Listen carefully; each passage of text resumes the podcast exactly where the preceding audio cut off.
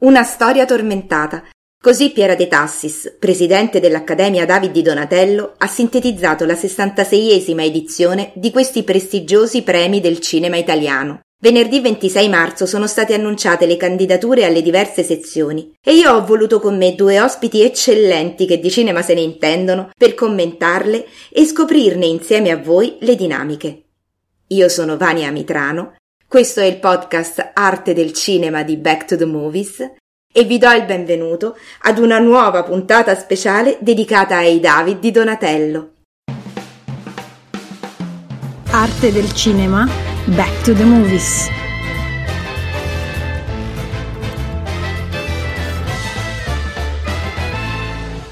Sono stati annunciati i candidati ai prossimi David di Donatello, questa 66esima edizione dei David che ci vede un po' divisi tra streaming e cinema in sala. Infatti moltissimi dei film che sono stati candidati in realtà non hanno mai visto un'uscita in sala e le stesse regole dei David si sono dovute piegare a questa nuova dinamica. Peraltro, nuova regola introdotta è stata quella di allargare la finestra di considerazione prevista per i film che dovevano essere candidati, ovvero fino al 28 febbraio. Questo proprio a causa della pandemia, a causa di tutto quello che questa gravissima circostanza sta portando sul mondo del cinema. Infatti Arianna Finos sulla Repubblica scrive così: Volevo nascondermi, 15 candidature, Hammamet, 14, Favolacce, 13. I film che guidano la corsa ai David di Donatello 2021 sono il fermo immagine del cinema italiano durante la pandemia. È innegabile che siano la foto di un'annata congelata in cui autori come Moretti, Mainetti e Manetti hanno preferito attendere. Io qui con me ho due ospiti eccezionali di cui sono veramente contentissima e con cui sono molto felice di condividere questa notizia e questa puntata speciale dedicata ai David, e sono Raffaella Salamina, direttrice del giornale Off, e Pierpaolo Mocci, direttore di Lunedì Film, inserto del Quotidiano del Sud. Benvenuti! Ciao! Grazie! Allora, io quindi voglio chiedere a voi cosa ne pensate di questa nuova situazione dei David in questa circostanza così drammatica per il cinema italiano. Raffaella, comincerei da te. Io direi che si sta replicando quello che abbiamo visto già l'anno scorso, insomma, quindi sì, si tratta della seconda edizione che vedremo, non so a questo punto se sarà in presenza, loro sperano, nella conferenza stampa lo hanno annunciato, sperano fino all'ultimo che si faccia in presenza, ma io ho l'impressione che replicheremo la cerimonia dell'anno scorso e sì, in effetti è un'edizione che segna un momento storico per il cinema ed è quello che, insomma, i film oramai insomma partecipano, sia che vadano in sala, sia che vadano in piattaforma, sia che partecipano, che vanno prima in sala poi dopo tornano in piattaforma. Insomma, oramai diciamo che tutte le regole sono state sovvertite, protagonista è solo il cinema che piace. E quindi questa è una riflessione interessante perché, insomma, ci sono dei titoli che non sono proprio passati per niente dalla sala, o alcuni faranno un evento e poi ritorneranno in piattaforma. Sicuramente è una riflessione importante perché è un momento, credo, che segni veramente un cambiamento storico da cui poi non torneremo più indietro. Io credo che ha ragione anche la De Tassis, che da qui in poi i David, così come anche gli Oscar, il Golden Globe, non avranno più quei limiti e quella selezione che vantavano nelle edizioni precedenti. Pierpaolo, io sono molto d'accordo con quello che ha detto Raffaella. Effettivamente ha fatto bene anche a citare questo aspetto del discorso della De Tassis, che infatti un po' mi ha anche un po' terrorizzato il fatto che lei dicesse che siamo in un momento particolare da cui non si torna indietro. Tu che ne pensi, Pierpaolo, di questi David e di questa situazione? Sarà un'edizione molto particolare perché rispetto agli anni precedenti il pubblico in qualche modo aveva, non dico più o meno visto tutti questi film, perché poi alla fine il pubblico, noi siamo addetti ai lavori e li vediamo per piacere e per lavoro. Il pubblico magari qualcuno se lo perdeva in sala e invece questa è un'edizione in cui nella maggior parte dei casi se li ha persi quasi tutti, perché eccetto i film usciti a gennaio e febbraio del 2020, 2-3 titoli da Checco Zalone, Figli e pochissimo, quasi basta, tutti gli altri film sono tutti o non usciti in sala e quindi diciamo sporadicamente sulle piattaforme, o hanno fatto quell'uscita cuscinetto nello scorso settembre-ottobre, diciamo un po' sulla scia di Venezia, ma pure lì hanno fatto veramente un passaggio breve, le sorelle Macaluso o anche Miss Marx, sì. E quindi sarà un'edizione che purtroppo, diciamo, è vero che segnerà uno spartiacque sul fatto che il cinema va al di là della sala e quindi di una libera fruizione, però non ci sarà secondo me quell'appeal col pubblico, perché moltissimi di questi film li avrà persi, perché alcuni film sono andati su una piattaforma, alcuni film su un'altra, alcuni film sono usciti solo pochi giorni in sala, quindi purtroppo sarà un'edizione difficile, cioè difficile proprio per avere un confronto poi col pubblico, che è fondamentale. Sì, è vero. Ricordiamolo che per esempio Volevo nascondermi, tra tutti, che è quello che ha avuto più candidature, 15, forse è stato uno dei film più sfortunati, perché è stato presentato alla Berlinale 2020 grazie a Elio Germano, ha vinto l'Orso d'Argento, è uscito per pochi giorni, è stato subito interrotto dalla pandemia e poi nell'uscita di nuovo successiva, mi sembra più o meno, se non sbaglio correggetemi, in autunno è stato di nuovo interrotto dalla seconda chiusura dei cinema. Quindi veramente un disastro non per il film, un disastro dal punto di vista dell'uscita. Sono d'accordo con voi, devo dire un quadro abbastanza calzante di questi David, con i tempi che stiamo vivendo, che si va un po' a sposare anche con quella che è la tendenza internazionale all'inclusione, perché è stato un altro degli aspetti che Piera Detassis nella conferenza del 26 marzo appunto ha messo in evidenza, perché ci sono ben 2 donne che sono state nominate sia come miglior film che come regia, mi riferisco a Emma Dante e Susanna Nicchiarelli, ed è un fatto veramente particolare, un fatto importante. Non importantissimo, e mi spiego meglio. Sui quotidiani sono stati diversi i commenti, nel senso che mentre da una parte moltissimi hanno messo in evidenza questa singolarità e l'aspetto positivo di questi David, c'è Federico Pontigia che sul Giornale fa notare una cosa che passa un po' così in ombra, ma è vera. E lui dice: dei 147 film eleggibili, soltanto 14 sono stati diretti da donne, ovvero il 9,52%. E dice, un'espressione che mi è piaciuta moltissimo, insomma il bicchiere è mezzo rosa e mezzo vuoto.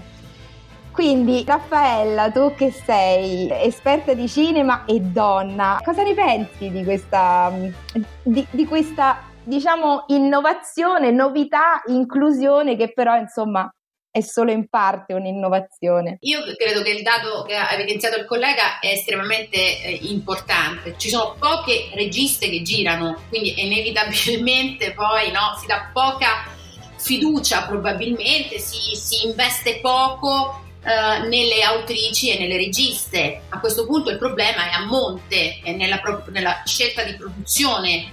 Ecco perché poi si arriva poi ai festival, ai premi, dove accedono poche donne, perché poche donne girano, quindi penso che il problema sia proprio proporzionale. Vero. I nomi che emergono, e cioè la Nicchiarelli e la Emma Dante, io credo che siano dei punti di riferimento autoriali importantissimi già da tempo. Insomma, la Nicchiarelli è una regista che già ha dimostrato che a livello autoriale ha delle scelte nette e uno sguardo al femminile, un'identità di genere evidente nelle sue scelte autoriali. Il film è un film coraggioso anche dal punto di vista produttivo. Paonessa, che è il produttore, tra l'altro devo dire calabrese, quindi insomma lo sottolineo perché io vengo diciamo dall'esperienza della Calabria, ed è un produttore molto coraggioso. Si tratta di un prodotto di respiro internazionale, quindi al di là del fatto che sia una regista donna ad averlo girato, è un film coraggioso dal punto di vista della scelta del soggetto, del racconto, il fatto che sia un film storico, il fatto che sia stato girato in coproduzione internazionale. Sono tanti, diciamo, il fatto che non si sia appoggiato su volti troppo noti. Cioè, insomma, ci sono una serie di scelte della Nicchiarelli che sono estremamente interessanti, al di là che sia una regista donna. E poi anche la scelta di non raccontare l'aspetto pubblico di questa donna, l'aspetto politico, che era quello che forse probabilmente ci aspettavamo di andare a vedere di Eleanor Marx, ma in realtà la sua vita privata e le sue debolezze, che è una cosa che poi nella Nicchiarelli torna, perché penso a Nico, che è un altro film molto interessante, sì, dove racconta proprio l'aspetto, diciamo, privato e la debolezza di un'altra donna che è stata punto di riferimento, icona dei nostri tempi. E poi questo anche mix con il punk, cioè queste commissioni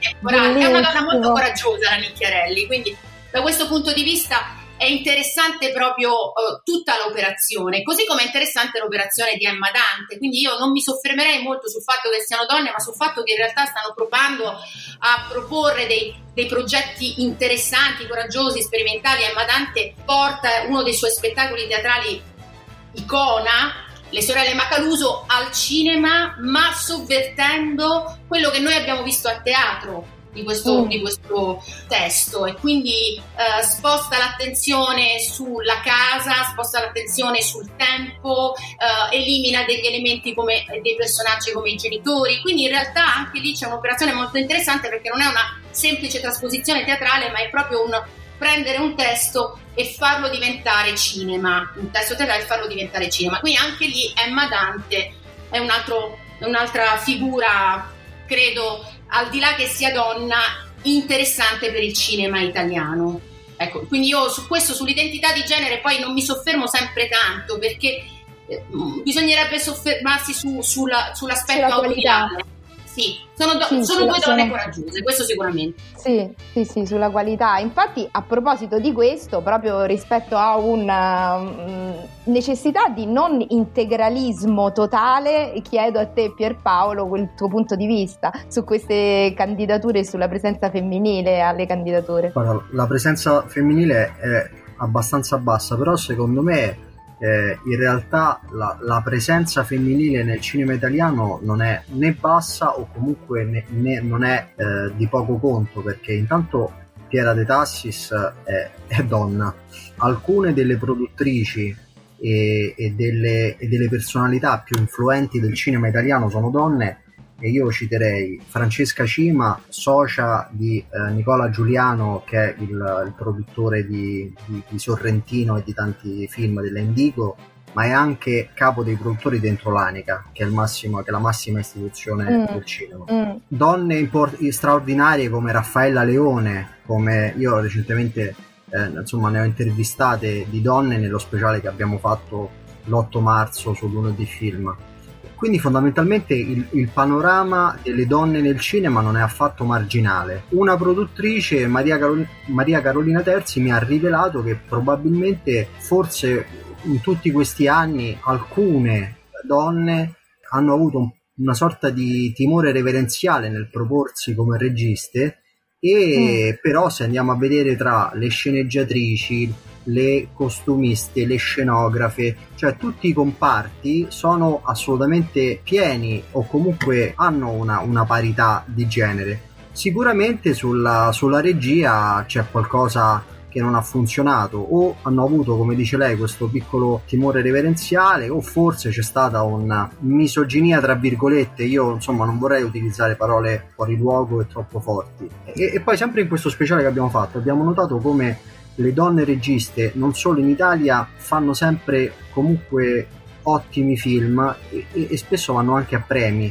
Abbiamo fatto un discorso più ampio legato anche ad altre cinematografie, da Mira Nair ad altre. Quindi probabilmente in realtà è proprio questo il momento in cui vivremo un rinascimento dove, come ha detto Raffaella, secondo me conterà poco uomo o donna, ma conterà la qualità del contenuto, perché mai come in questo momento c'è una richiesta di contenuto senza precedenti. È vero, è vero.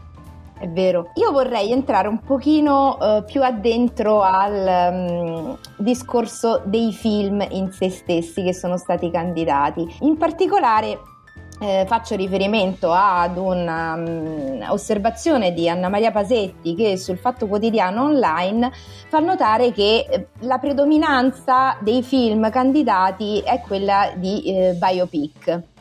Ed è vero, in effetti, perché prima Raffaella citava Miss Marx, Hammamet anche tutto sommato può essere definito un biopic, perché appunto è interpretato da Favino, quale anche candidato, racconta un po' gli ultimi anni della vita di Crax. Insomma, ce ne sono vari di film che potrebbero essere avvicinati, accostati a questo genere.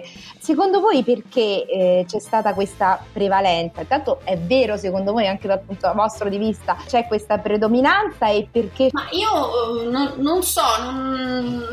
noto questa, in realtà, scorrendo poi i titoli, no, non vedo proprio questa evidenza dell'uso del biopic, ma sicuramente Hammamet è stato un film che ha fatto scalpore, ha fatto molto parlare nel bene e nel male, ma più che altro proprio anche per il virtuosismo di Francesco Favino, no? Insomma, questa Gianni Amelio poggia tutto il film su questo virtuosismo di questo attore, che diventa più vero dello stesso Bettino Craxi, e quindi la riflessione e la polemica un po' nel bene e nel male per questo film nasce proprio da questo talento di Favino. Però poi, scorrendo i titoli, io vedo anche dei testi molto interessanti, delle opere molto interessanti. Penso anche a Favolacce dei fratelli D'Innocenzo, che invece tocca un altro filone che è molto amato in questo periodo, no? Che è un po' il racconto del disagio, però anche gotico, no? Con questo taglio gotico che devo dire, anche qui c'è uno sguardo molto del cinema europeo, quindi per esempio D'Innocenzo sono molto interessanti da questo punto di vista, così come anche Lacci è un altro film che è riuscito a passare in sala per poco tempo, ma che comunque ha lasciato il segno, è piaciuto molto. Quello che posso dire è che invece questi film, leggevo anche alcuni articoli che sottolineavano questo, evidenziano molto la capacità attoriale. Ci sono molti film dove che poggiano sull'interpretazione, sarà una bella gara su soprattutto i migliori attori, le migliori attrici, perché molti di questi film, secondo me, più che sul racconto poggiano sull'interpretazione. Penso anche a un Gianni Amelio che vediamo in più film, in più film che sono in concorso c'è questo Gianni Amelio che si misura da Favolacce a L'incredibile storia dell'Isola delle Rose, Volevo nascondermi. Insomma, quindi vuol dire che il cinema italiano si poggia molto in questo momento sugli attori. È vero, è vero. Questa è una riflessione che mi viene guardando un po' le candidature. Quindi, facendo seguito un po' al quadro che ci ha dato Raffaella, quindi un po' sui film e le varie candidature, tu che ne pensi invece, dando uno sguardo generale a tutti i titoli e i nomi che si vedono? Allora, intanto sul biopic si dovrebbe allargare rispetto all'articolo che ha scritto la collega, è che se tu intendi l'incredibile storia dell'Isola delle Rose o Padre Nostro dei biopic, allora sono tutti biopic o biopic, nel senso che, se sottratti da storie vere, Padre Nostro è la vera storia del papà del regista, sì. Insomma, negli anni di piombo. L'Isola delle Rose in realtà è molto romanzata. Io poi mi sono andato a leggere delle cose, è veramente un espediente quello che è stato toccato, quindi insomma sul biopic non sono alla fine tanti biopic presenti in questa tornata di candidature. A me manca molto Mattia Torre che è candidato ovviamente nella sceneggiatura di Figli, e secondo me, non so, forse andava messo fuori competizione perché è stato un talento talmente grande e prematuramente scomparso, e è talmente una bella sceneggiatura che poi andrebbe a diciamo è di difficile competizione poi con gli altri che stanno in gara, quindi vabbè, questa è un'idea mia. Quindi avevamo un grandissimo sceneggiatore che purtroppo è scomparso. L'omogeneità non la vedo, nel senso che comunque I Predatori è un'opera prima interessante, però bisogna vedere se questo grandissimo successo che ha avuto Pietro Castellitto da Totti in qualche modo lo porta su altre scelte, perché I Predatori, certo, è un film molto, molto nichilista, molto black humor di un certo tipo. Andare a interpretare Totti ti dà una popolarità immensa e magari potresti diventare il nuovo Alessandro Borghi a livello attoriale. Io invece poi vorrò sapere se Pietro Castellitto continua a fare il regista in quel determinato modo. Pietro Castellitto rinunciò alla presenza del papà Sergio Castellitto nel cast per non avere una presenza così ingombrante, e venne scelto Popolizio. Cioè, a me uno che fa una scelta del genere mi sta simpatico, pazzo. Certo, sì, quindi sì, diciamo che è un melting pot di tanta roba, dove ci sta da Giorgio Diritti a Favolacce che a me interessa di più da un punto di vista registico che nella sua interezza proprio della narrativa del film. Da un punto di vista registico i fratelli D'Innocenzo sono bravi.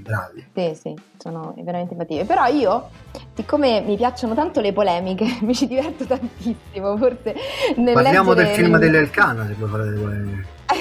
Sì, vabbè, nello specifico dei film ce ne sarebbero tante da dire, però rimanendo nell'ambito della rassegna stampa che ogni settimana facciamo qui per il podcast Arte del Cinema Back to the Movies, dicevo, gli articoli che più mi intrigano sono quelli che vanno un po' in controtendenza, cioè di solito c'è la Mancuso, questa settimana c'è Cinzia Romani, che un po' ve l'accennavo prima fuori onda e mi è piaciuto molto la vostra, anzi me l'avete quasi suggerito voi, Cinzia Romani, che sul Giornale un po' di polemica la fa, molto, molto velata però, e anche in maniera molto molto simpatica, e parlando dei registi cosiddetti esordienti, quelli che sono stati candidati tra i registi esordienti, dà a ciascuno di loro, alla maggior parte di loro, un'etichetta molto, molto particolare. A Checco Zalone lo ha definito uno sbancabotteghino arcinoto, Ginevra Elkann è una rampolla Agnelli recensita benissimo,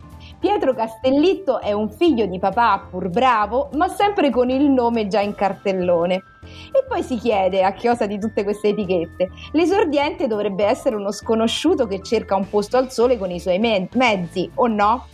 Ecco, continua anche, perché poi ne ha anche per i non esordienti, diciamo, se questi poi possono essere definiti esordienti, i non esordienti, ovvero miglior attore e miglior attrice.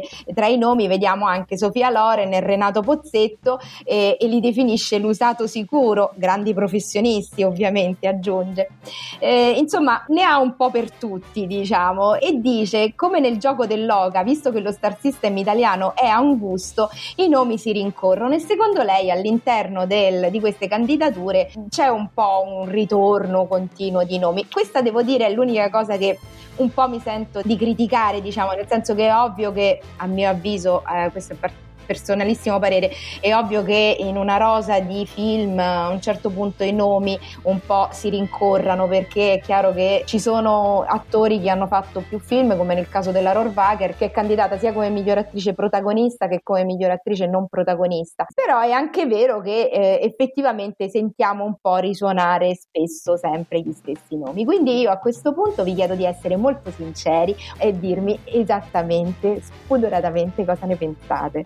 Ma io sono perfettamente d'accordo con la collega del Giornale, perché io credo, ma non è solo in questa edizione, i David sono, insomma, si ripete sempre questa vicenda per cui alla fine troviamo registi ottantenni che, insomma, sono nella cinquina, insomma il cinema italiano purtroppo non è un cinema i giovani, parliamoci chiaro, insomma, quando si parla nel cinema italiano di un giovane regista si parla di gente che magari ha già 40-45 anni, parliamoci chiaro, il problema nel cinema italiano è che non c'è rinnovamento, non c'è circolazione di energie nuove, ecco. Ti interrompo perché in realtà sempre Romani sul giornale chiudeva dicendo: alla fine quello che meno ha ricevuto i riconoscimenti che avrebbe meritato è proprio l'incredibile storia dell'Isola delle Rose, in cui recita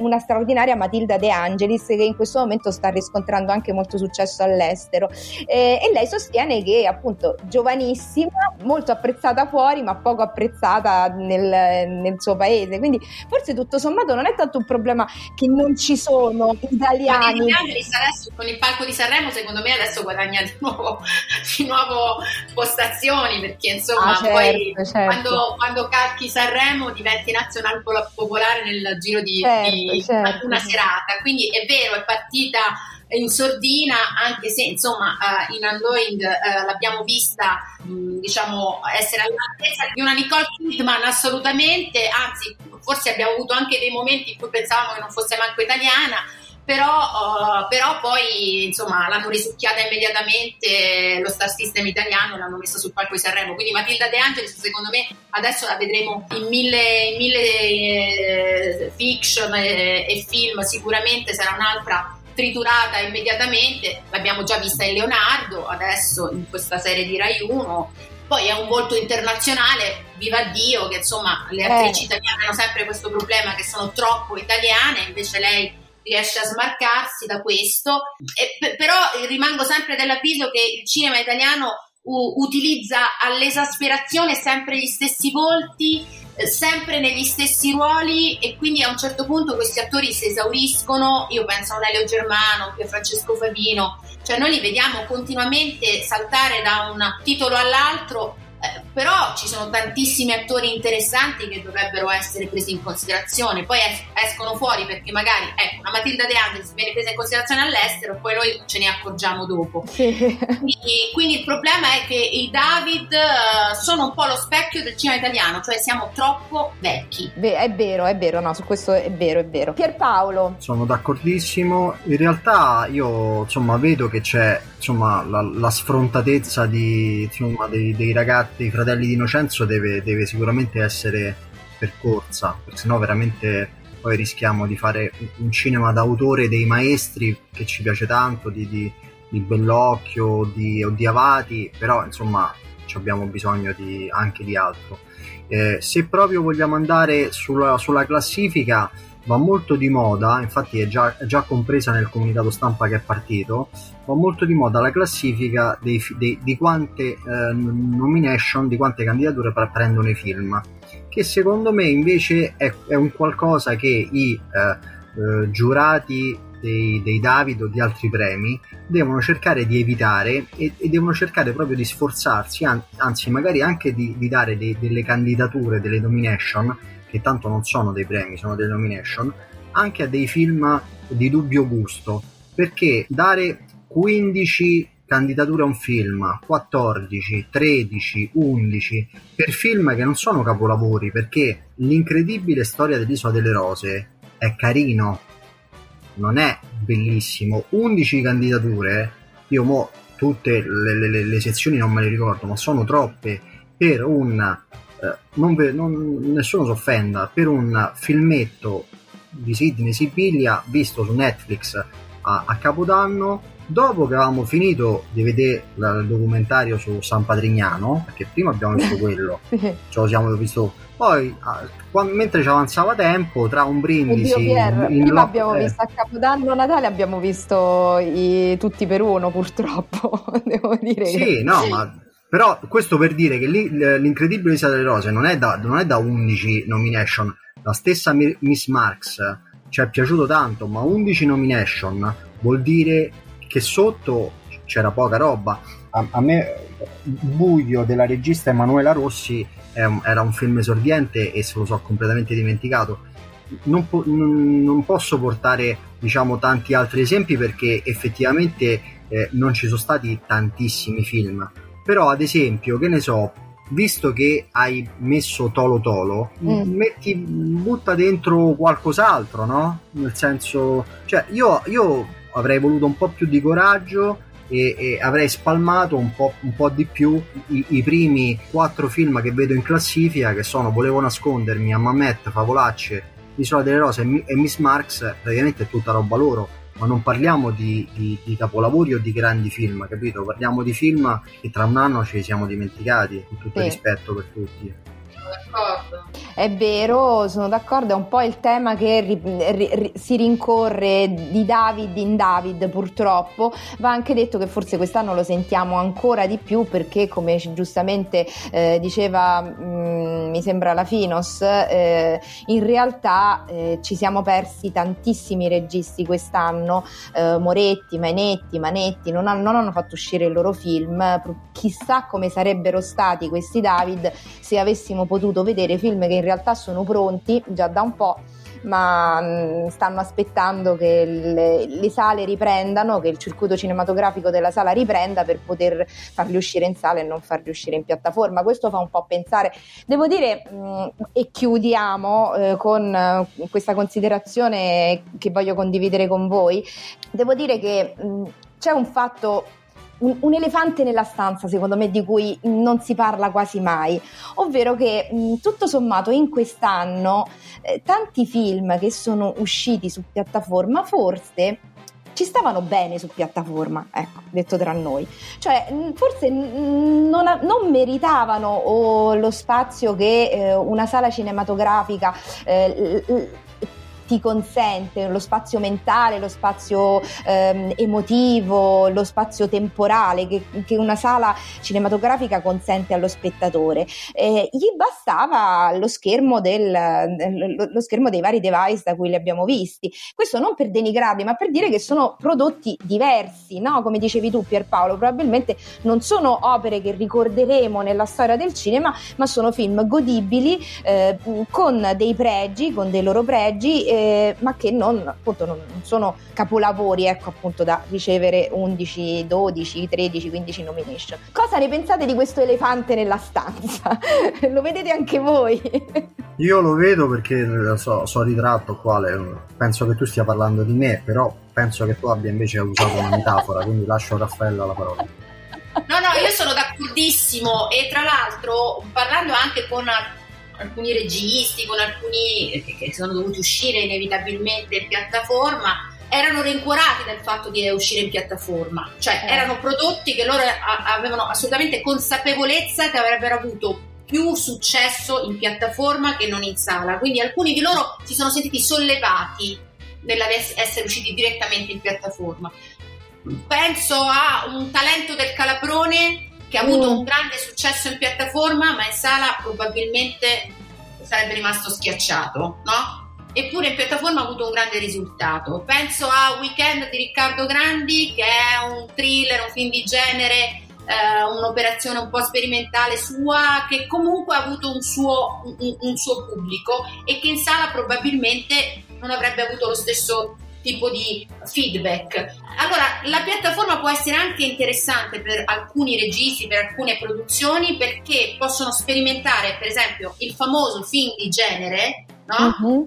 Su cui noi dobbiamo tornare a essere importanti a livello italiano, e che in questo momento però non ancora in sala non è premiato, e probabilmente la piattaforma darà la possibilità a questi autori di fare palestra. Come Il mio corpo vi seppellirà, stai pensando a quello? Perfetto, ma anche il genere horror, così. Quindi probabilmente il fatto di riuscire ad andare direttamente in piattaforma ed avere a ritagliarsi un loro spazio ci dà la possibilità di fare palestra e di, diciamo, farsi le ossa per tornare di nuovo a essere un cinema di genere italiano interessante. Questa è un po' la mia riflessione, facendo anche un po' di confronti con alcuni registi, con alcuni produttori che stanno provando di nuovo a rimettersi in pista su questo tipo di cinema, che in sala però non funziona per adesso.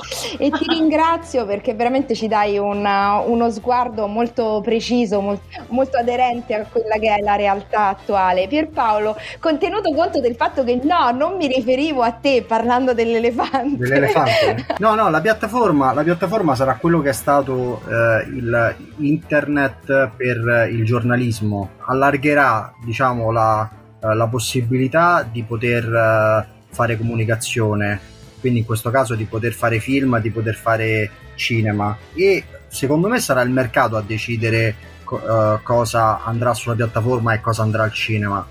Teoricamente al cinema ci andranno i film tipo Favolacce, che hanno magari quella costruzione più autoriale, però che ne sappiamo? La piattaforma può costituire per molti registi una vetrina che la sala non gli darebbe mai, perché con tutto il rispetto per Ginevra Elkann o altre...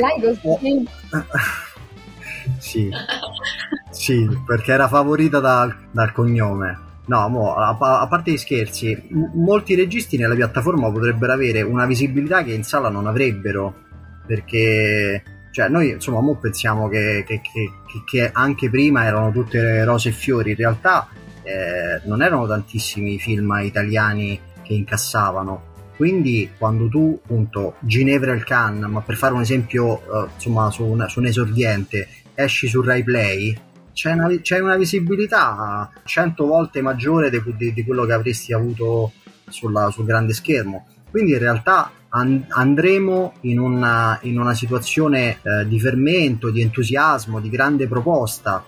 Tutto sta nell'inserire nei canali giusti e anche promuoverli bene, no? Perché poi insomma sarà interessante anche il discorso promozione e comunicazione, perché qua sta cambiando tutto un po' i vari target, come comunicare.